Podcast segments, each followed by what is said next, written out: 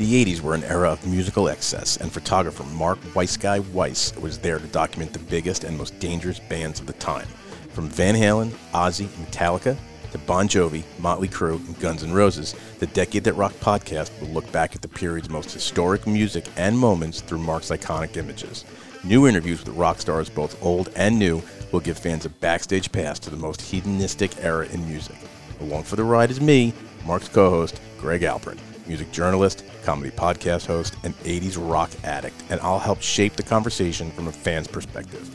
Come with us for a decadent celebration of the decade that rocked.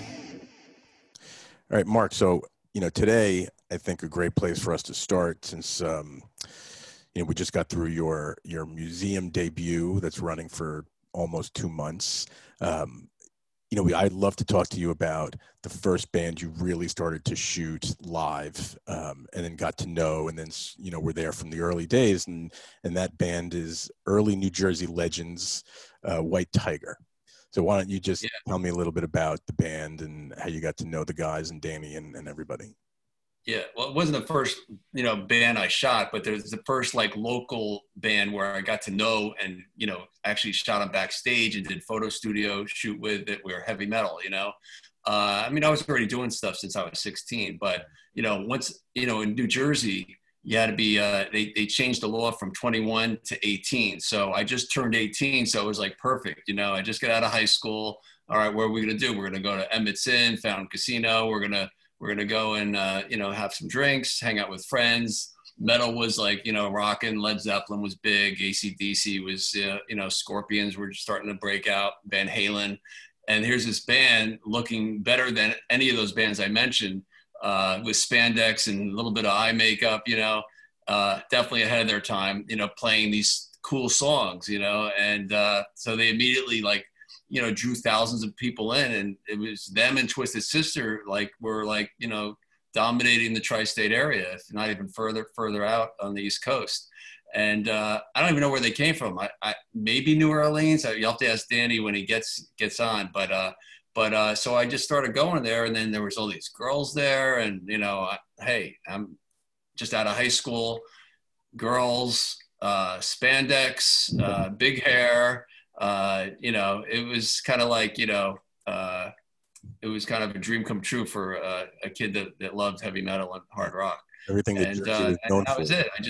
I befriended them. I don't remember what I said to Danny. He'll have to fill you in on that, but I'm sure I kind of try to schmooze them and try to get access and, try to sink my teeth into the band and see what it was like. Cause I always wanted to tour with the band and hang out with the band and, just see what that whole scene was like. So that was the closest thing I could possibly get to. And it was right in my backyard. So I used to bring my friends and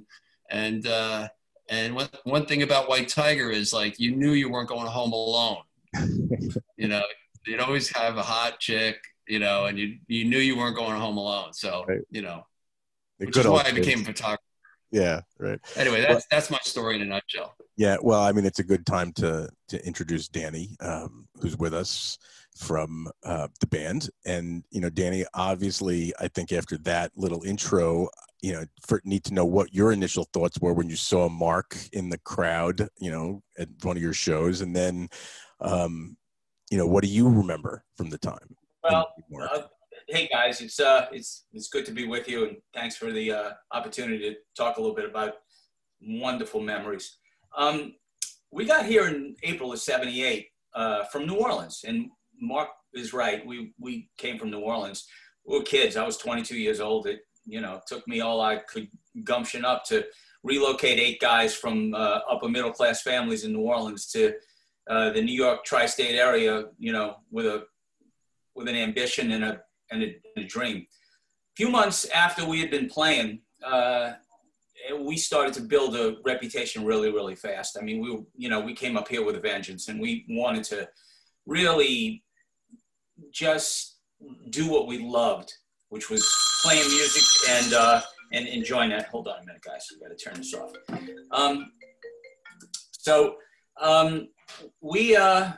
We got here, I don't know, I was ambitious. Everybody in the band was ambitious. And when Mark showed up, It was one of the clubs. It might have been Colonel's Garter. It might have been the Soap Factory. It was somewhere, and he was kneeling low, really down next to my side of the stage with the camera aimed up, and I saw this guy there was a passion in his eye about the way he was shooting what we were doing. So, you know, at the end of the set, he came over and he introduced himself and he said, "Look, I want to shoot rock bands, and you know, you guys really put on a good show. Would it be okay if I, you know, photographed you guys? And even if I, you know, could get, you know, near the stage." I said, "Mark, you can get on the stage if you want, as long as you don't trip us up." I said, "You can do anything you want. The only thing we would like is just to review the shots. And if there's anything there, we get usage rights for advertising, and we'll put a photo credit in for you." Right. And he was all about that. He wanted a photo credit. He wanted, he really wanted to cut his teeth shooting rock and roll. And, you know, he saw us, and I mean, we were fairly animated on stage, and you know, we were definitely the real deal. We were genuine about what we wanted to do. I didn't know what we looked like until I started seeing his pictures, but I knew that he was getting good shots, and we were going to use those shots. So it seemed like good, fair trade for us. But let me tell you, the one thing I noticed about Mark, I knew what ambition was in my heart.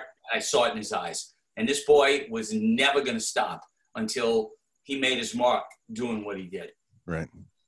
Yeah. So that's the intro to Mark and White.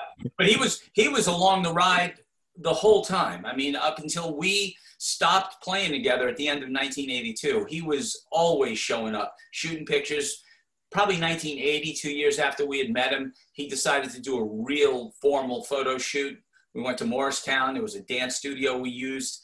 We set up his backdrop. I think Suzette from Dee's wife from Twisted Sister, she was doing our clothes back then. So she was there, you know, with the wardrobe, and we had a great photo shoot. And I think that shot probably ran for 2 years after that. Wow. In Varian and everything else. And that shot is in my museum, you know, because I have it broken down into chapters of each year. So 1980, he's alongside David Lee Roth and Brian Johnson. That's great. And also in the chapter openers, there's an ad for the Fountain Casino that they used it in. So I put that in there. And it was really my first, I mean, I was shooting some punk bands and some like Max's and CBGBs and things like that. But this is the first like image conscious band that looked like the bands that I was going to shoot. And they were, you know, they were great. They listened to me. It was my first experience by trying to put like five guys together as a band, and you know, and it wasn't hard because, you know, they were easy to shoot. You know, it was a good experience. It gave me confidence to move forward. So Danny, what was the scene like? You know, obviously, you know, I'm from Northern Jersey, and I remember picking up all the magazines and seeing all the black and white ads mainly at the time for all the rock shows down at the beach, and you know, that's when there was all these bands, you know, contemporaries breaking, and, you know, the Bon Jovis, and, you know, you mentioned Twisted Sister and all that stuff. Like what are like some great memories you have of the time just growing up in the scene in New Jersey specifically, and obviously New York? Well, I mean, you got to remember, we arrived here from New Orleans. Now, New Orleans was a musical town, and we had been playing music in New Orleans at CYO dances and any place that we could play. But they weren't, you know, there was no scene in New Orleans like there was in the tri-state area. The tri-state area was enormous. It was densely populated. The drinking age was 18, and nobody was really checking IDs. So most of the kids who loved rock and roll music were going to the clubs, and they were 15, 16, 17, 18 years old. You know, my wife, she's 4 years younger than me, and she was there young. Back in those days when we got here. So by the time I got here in 78, I was well over drinking, which I was 4 years older. Right. But all the kids that were coming to see us were, you know, 16, 17, 18 years old. So on a Tuesday night, White Tiger would have 1,200 people in Mothers with snow. That's how the scene was. And we couldn't believe it. We could work 6 nights a week, and we could pack rooms every night that we would work. People loved what we did. It was it was a dream come true, man. I mean, it was like, this was probably the most prolific rock scene in the country at that time. I know LA was exploding. I know Detroit was rocking. New Orleans was, you know, Tennessee, with Memphis and Nashville. They were probably all really, really strong, but there was nothing like the tri-state area. You had all of Long Island. You had all of New Jersey. You had Connecticut, some of Philly. It was out of control, man. It was just, it was, and they were big rooms. And I'm telling you, you could, you're talking Tuesday, Wednesday, Thursday nights doing, you know, 800 to 1,200 people. What, that's what it was. And they were all there to see the band. They were there for the band. It was a rock concert. It was like going to see, like, I'm not going to say Led Zeppelin, but, you know, it was, you know, like someone that would play, you know, like when Aerosmith played in '82, you know, same crowd, same amount of people, pretty much, you know. Hey, listen, playing 1,000 people, 800 people a night, I mean, that's a lot of people. Let me tell you, what it did was it gave us the ability to afford great sound system, great lighting, great talent to run those components of the show, and the freedom to write and to, you know, which we did a bit back then. I mean, we were a cover band, but we did a lot of writing. And to make a great living, and we did. We made a really, really great living, but, you know, we realized a huge amount of success in a very controllable environment. I mean, the venues then were, you know, you can manage all of it. It wasn't like going to the Garden and then going, it was all close up and personal, and there were 1,000 or more people there every night you played. It was wonderful. So where did you go after '82? Like, did you guys do originals? Did you want to succeed? Did you, like, you know, did you want to be like Van Halen, or, you know, what was the? Oh, Van Halen wasn't like what we were chasing. I mean, we grew up earlier. Van Halen was kind of like a band that was doing, you know, they had hit before we got here, but they had exploded by the time we had gotten here. We grew up on music that came from an earlier period. So we were Aerosmith, Led Zeppelin, Beatles, you know, Jethro Tull. That was our influences. So when Joey started to influence our bass player, really brought his ideas of what we should. He loved the Scorpions. He loved AC/DC. He loved Judas Priest. We started incorporating those bands in, but we hadn't grown up playing that music. We had grown up playing Jethro Tull and Led Zeppelin and The Who, and, you know, that's how we cut our team. So that's what we learned off of. But why didn't you, like, go to the next level? Like, Van Halen used to do house parties and do covers and all that same kind of thing, but then they did originals, and then it became, you know. Right. Was that part of your aspirations, or it was? I'll tell you. Really, what happened was we just got really burnt out working, and we just decided to stop, and we never picked it up again until many, many years later. We just, I started doing something. I started doing record covers and advertising photography. You know, I mean, conceptual stuff, not like what you did. I did well. Look at Dream Theater, Images and Words, and that kind of thing. That's what I was doing after I quit playing music. I still needed an audience for what I would do creatively, but music had I don't know what happened. I think we all got kind of toasted on the whole scene. And you know, when you're in a band, you're married to each other, and when you're married for 4.5 years and you don't ever get a break, you don't know what that break means until you take it, and then it's hard to go back.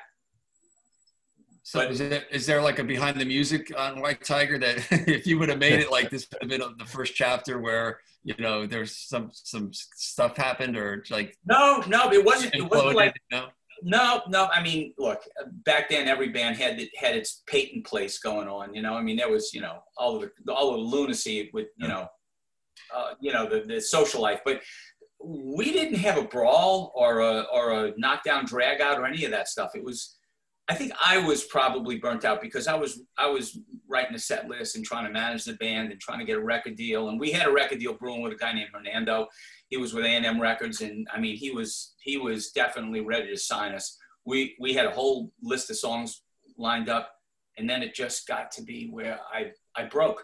And I said, I need a new game because every, you know, it's a weird thing. When you have that level of success, even though it's nothing like what everybody else, you know, that made it over the big top had, you still have that level of success. You can almost walk away from it without any regrets. So I did. And I said, I need a new game.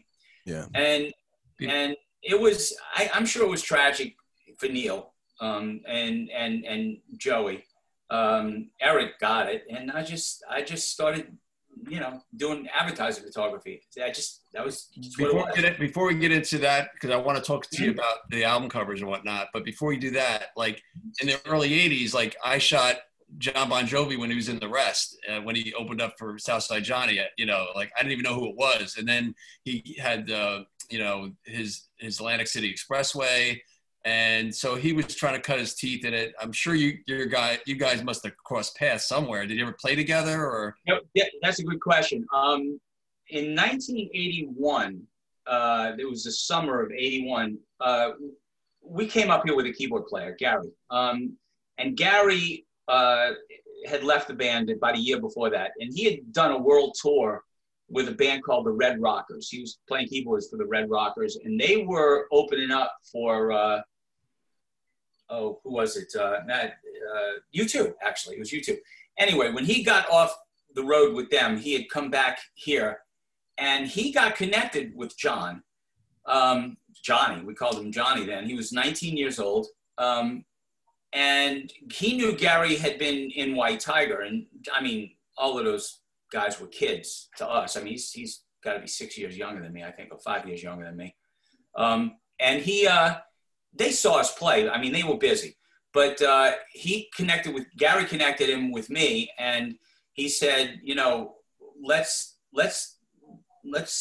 jam together and see what we can do. So he was staying with his cousin at the time at the power station in Manhattan. And I met Gary and John and brought Eric with me, the drummer, and a bass player named Jeff was there. I don't know where he came from. But I know Jeff now. I mean, he's a photographer too for some reason. I don't know. It's a strange thing. But back then, he was kind of a muscle-bound guy that played the bass. And we went into the city, and we probably had 5 or 6. I don't know if you guys can hear that, but I hope you can. We probably had 5 or 6 rehearsals. John had some songs that he had already written. I don't know who he had written them with. And...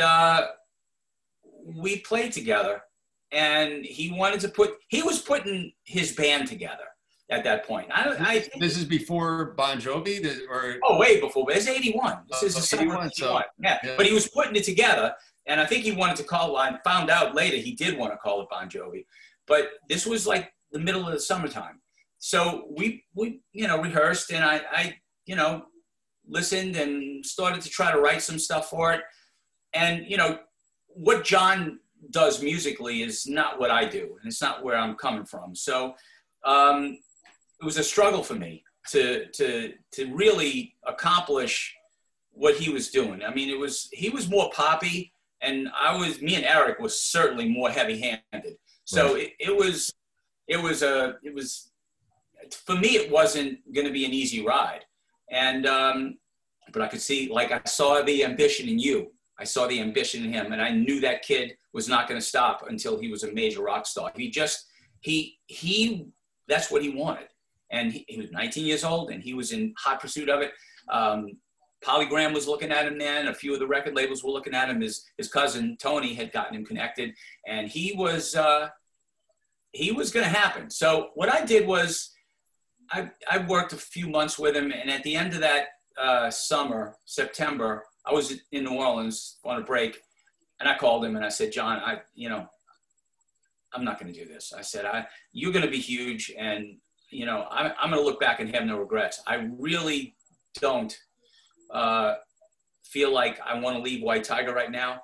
And I probably will in the not too long future, because I'm getting really tired of the music scene.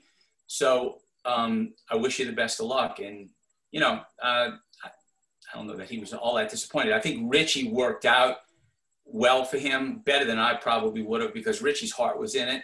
Right. And mine, you know, I couldn't have done that. I mean, no matter what, I still don't look back and say, I wish I would have. I, I, I would have not been great for that. So yeah, we spent some time together. Gary had brought us together. And after that, I never heard from him again. It was the end of it. I see, he was like, okay, man, if you don't want to do it. I mean, we could be like, you know, Keith Richards and Mick Jagger. I said, I wish you the best, buddy.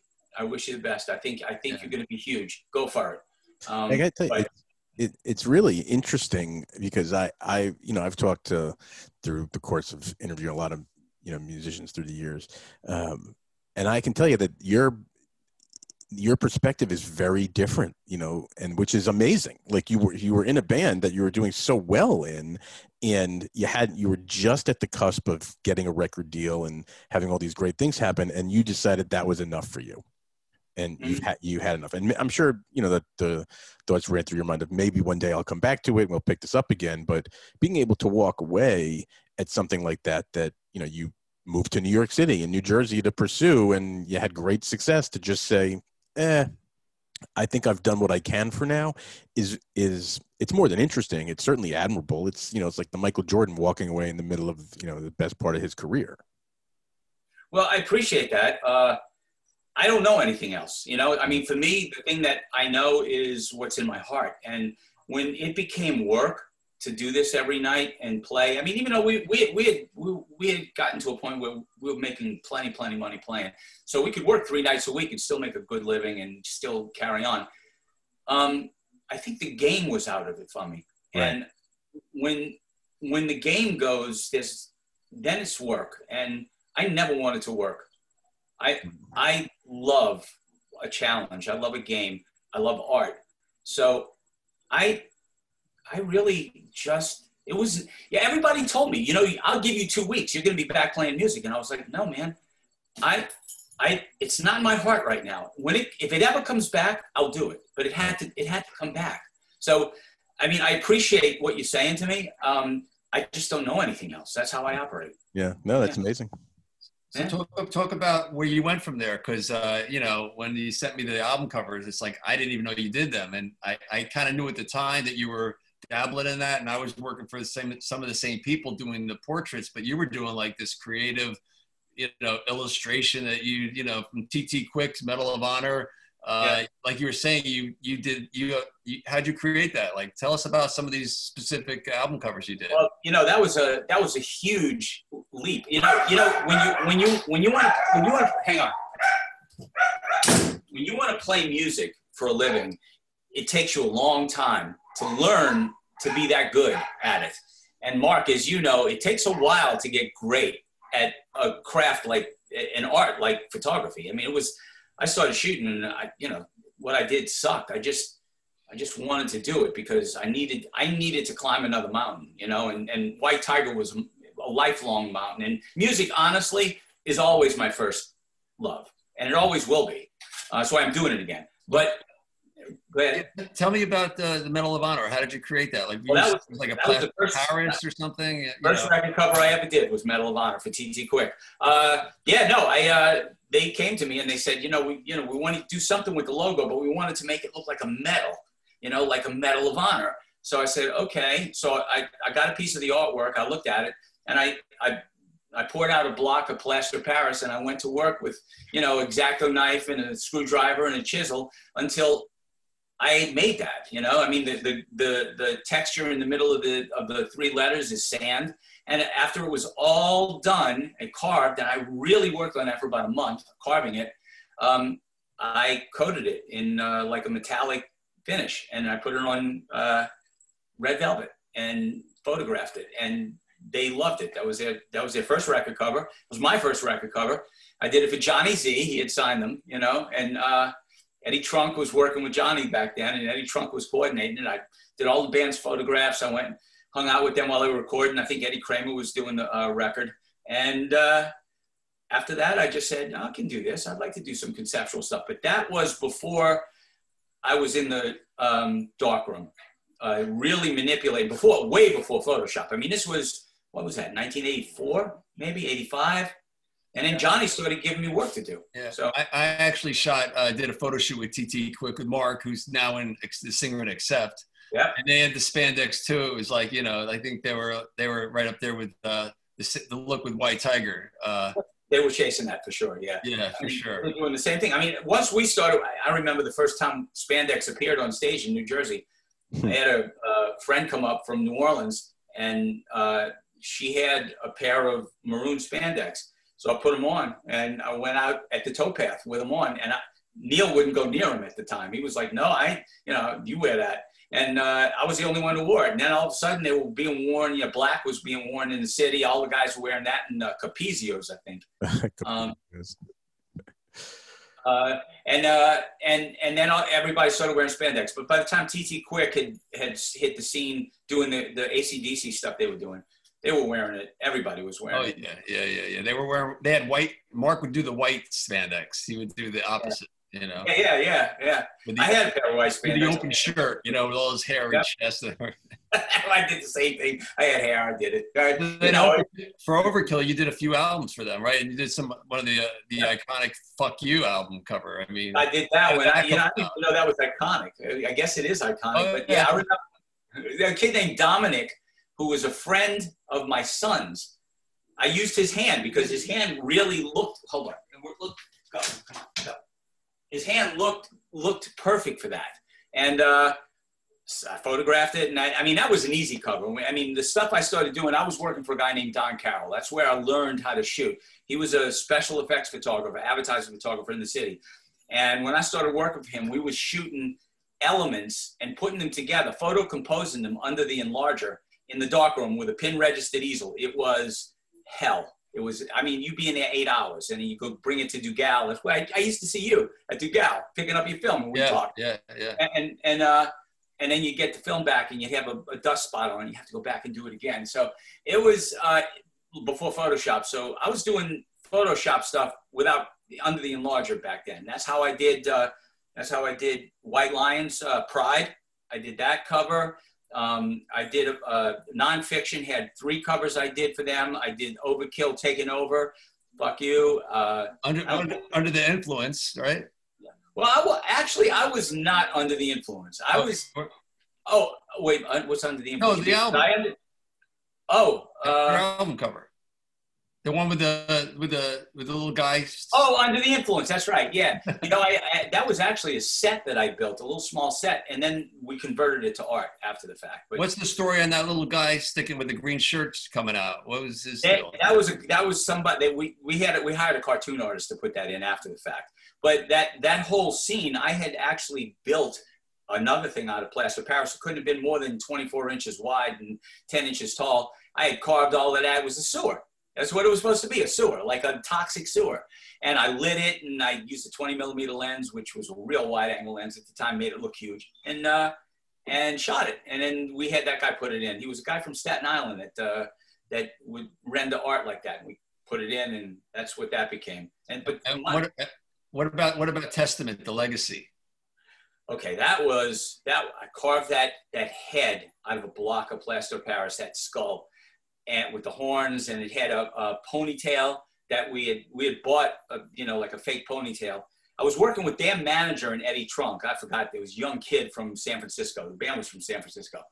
And they were recording in Ithaca. I'd go shoot the band in Ithaca, but then I would work on that. And that wall was also a piece of cardboard covered in plaster Paris, and I carved those bricks in it, and I built the ledge, and I bought that book from someplace on 57th Street. It was an old antique book. Folded it open like that, and that's how I got that cover. And that was before it was any Photoshop. I think the first Photoshop job I did was Images and Words from Dream Theater. That was the first real Photoshop job. And David Rosenthal's Red Dawn Band. I did his first record cover. I remember you used to do band photos too, though, right?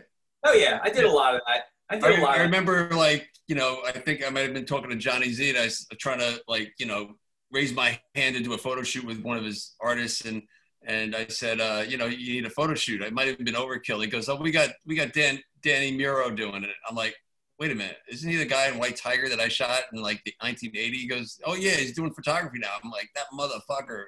He's taking work out. I'm sorry. I didn't mean to shut you out on that one. I just, Johnny had called me. Actually, I'll tell you what it was. Eric from White Tiger, the drummer, had begun playing with with T.T. Quick, and he was still living with me at the time. So he knew what I was doing in the city. He knew I was doing all this conceptual stuff. So he connected me with Johnny, because he was with T.T. Quick at the time and they were recording. And he said, you know, talk to him about the record cover. So Johnny brought me over to his house. You know, he was running his whole shop out of his I was there. Him and Marsha, I think, and and Eddie Trunk, and they were all, you know, hovering around. We talked about the record cover, and Johnny said, okay, you can do it. So, you know, I think I eventually stopped doing stuff with Johnny, and you probably picked up at that point, or you had been doing it too at the same time. But I mean, that was kind of your thing to do. I was just there to do the conceptual stuff. I didn't need the bands. I just wanted everything. I didn't want, it's like, whenever I, you know, found out someone else was doing it, not just you, anyone, I'm like, I want, you know, you know me. I mean, I try to get everything, you know? You could. Yeah, absolutely. I wasn't chasing that stuff. It just came to me, and it was kind of interesting, because I was like, okay, yeah, I can do that. Are you still doing? I don't get upset over, you know, if I lose a job to someone. I get over it pretty quick, because there were so many out there. But, you know, you always got to try. Yeah, and you know what, Mark? I'm sorry, what's that? No, I found, you know, the cover business, Greg, stopped when the 12-inch vinyl went away. I mean, there was still, for a few years, there was CDs. And then, you know, when bands started recording themselves, and they started doing their own artwork too. And all of a sudden, you know, they only needed us to shoot pictures of them. And I was not out there to shoot pictures of bands. I mean, I did it. I tried to make really good shots of bands when I did it, light them interestingly and whatnot. But that wasn't what I was doing, you know? Well, I mean, it's like your music. Like you wanted to reach your, you know, the plateau, and you did by doing these album covers, iconic. I mean, it's still, I just shot Overkill down in Florida before the pandemic, and I see all these, you know, the Overkill shirts. There are all those images that you did. I mean, all those, every Overkill fan in the world, and some that aren't, have that "Fuck You" shirt. Guaranteed. I mean, I know I think that's actually one of my chapter openers with the crowd, with wearing those shirts. I'll send that to you, Dan, and you get a kick out of it.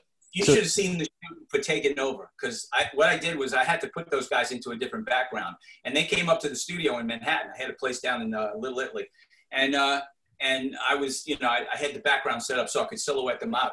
And I made them, like, we put water all over them and made them roll in mud and put mud all over their faces and in their hair and everything else with the rifles. And that's how we shot that cover. If you look at that cover, they're all, like, holding rifles, and they're staring at them. They were literally full of mud and dripping with it. It was funny. Yeah. So, Danny, let's talk about what you're up to now, right? You just got back and you started a new band, right? Yeah, I started playing again in 2014. White Tiger did a reunion, end of 2014. Neal and I talked about it, and we said, "Yeah, let's put it together." He came back from California because he had been living out there for a while, and we started running it up on social media to see where it would go. I started probably in the middle of July, knowing we were going to do it at the end of the year that year. And we did a show at the Stone Pony. It was December the 13th, 2014. So the date was 12/13/14. Wow, so Saturday night. And we had wound it up so much. We had like almost 1,000 people at the Stone Pony that night. They flew in from California and from Florida and from wherever they were living. People all over the country that had remembered White Tiger. They really never knew what happened. White Tiger just wasn't playing anymore. Right. They didn't know what had happened to White Tiger. So all of a sudden, after 37 years, White Tiger's going to play again. And it was like, oh, what? White Tiger? You know, I mean, I was lucky that that band was popular. I had no idea that people would remember us, but they did. Right. And they came. And awesome. It was a great show. And Neal and I started, you know, off and on working together again. And recently we teamed up with Joey DeMeo from Shorefire Recording Studios. He's a great songwriter. He's a great guitar player. And I've been playing with him for a few years in various projects like Dark Horse and, you know, a few other things. And he wrote a song and he threw at me. And I listened to the song and I saw where my parts would go in and what I could contribute. And I said, This has got Neal written all over it. I know how Neal sings, and I know what he would do with this, and he would light it up. So we gave it to Neal, and Neal just wrote that song like he was driving down the highway, man. And that's how he calls it. He says, like, riding down the highway with no stops. It was just easy for him to write. So we got a whole bunch of songs in the hopper right now, and it's called The Killin' Floor Project, and we're having a blast with it. We have a YouTube channel. We have a Facebook page. That song is on the Facebook page. We're just gonna, it's a hobby and it's fun, and we love music and we love old school rock and roll, and we play it heavy-handed, and we're gonna do what we do, and if people like it, God bless them. I want to give them more, you know? You're gonna play some live shows? God bless you. You know, that's awesome. You know, keep it going. It's the rock and roll music that we all love, and you know, you're keeping it alive, and I'm sure, you know, young kids are gonna listen to it too and get turned on to it, and you know, you never know. Well, if they like classic rock, like that classic hard rock, that heavy-handed stuff, they're going to love that tune because it's, I mean, they're going to love everything else we do because it's, if we don't do it right and it doesn't satisfy us, you'll never hear it. If it's like that song, you'll hear it. Why not call it White Tiger? Because it's not White Tiger. White Tiger, I'm going to tell you something. We did our reunion, and Eric was, he had cut his hand real bad and he couldn't play. And a good friend of ours sat in that night. He had 2 nights to rehearse. So when we did that reunion, Tommy John played. White Tiger is not White Tiger without Eric. It was me, Joey, Eric, and Neal. And Joey, you know, he's way up north in North Jersey. And, you know, he don't have the energy for it. And it's not White Tiger. Neal and I are not White Tiger. Neal and I are what we are. But you know, it seemed like we might have been, and we could claim it, but honestly, it was me, Neal, Joey, and Eric. And Eric was much a part of that sound. Well, that goes to your integrity, like, you know, why you left White Tiger. You're a true artist, you know, you're true to your craft, whatever it is. And this Killin' Floor project, and I saw it when you played at the museum. I mean, you played, you know, Zeppelin and, you know, to honor the music that I got brought up in, and I appreciate you and thank you for doing that for me. But I could just see the potential. And when I got home and watched the video that you did on YouTube, I thought it was like, all right, these guys are having fun. I see it. It's not White Tiger. And the Killin' Floor Project, I love the name. It's very cool. Yeah, Neal actually came up with that. It's the last line in the Lemon Song by Robert Plant, The Killin' Floor, down on this Killin' Floor. And, you know, Neal will never, even though he's not New Orleans anymore and hasn't been like us, we will never lose that swampy Mississippi Delta approach to music that sort of comes from, you know, the gonads. It's just what we are. Yeah. And when he came up with that name, you know, he said, what about the Killin' Floor? And Killin' Floor is used. So we had to call it the Killin' Floor Project. But it works. It really, really works. But I'm going to say something to you, Mark. I loved being honored to play at your gallery event. That was a real treat for us, just to reconnect with you, just to see your history, your legacy, to celebrate it, because you did really start when we started. And, you know, your career exploded. God bless you, man. You did well. And bravo. Thanks. And this is my book that rocked. This is without the Guns N' Roses cover, because what I'm going to do is, like, on the next pressing, I'm going to have maybe Van Halen and Motley, like each one. But this is the hardcover, and this is 1980, and here we have John Bon Jovi from The Rest. A young kid in the 80s. So during this period, that was you guys. Oh, there we are. And oh my God. Yep. White Tiger. Spandex. So you're part of my history, and I'm part of your history. Yeah, same really, here. Really awesome, and thanks for chatting with me and Greg. And we'll spread the word, and you spread the word, and you know. It's talking about your book. Yeah, can't wait to see the new band. Really, like that's super exciting, and that song does. It really, I was telling Mark before, it's got an awesome vibe to it, and it guitar crushes. It's really great. Thank you, Greg. Thanks. I appreciate that, man. Thank you. All right, guys. It's been great talking with you guys. I hope, you know, everything keeps going. Mark, if you need me for anything, I'm glad to chime in whenever you need me. All right. Thanks, Danny. Thanks, Danny. Greg, good to meet you, buddy. Okay? Thank you. Okay. See you guys.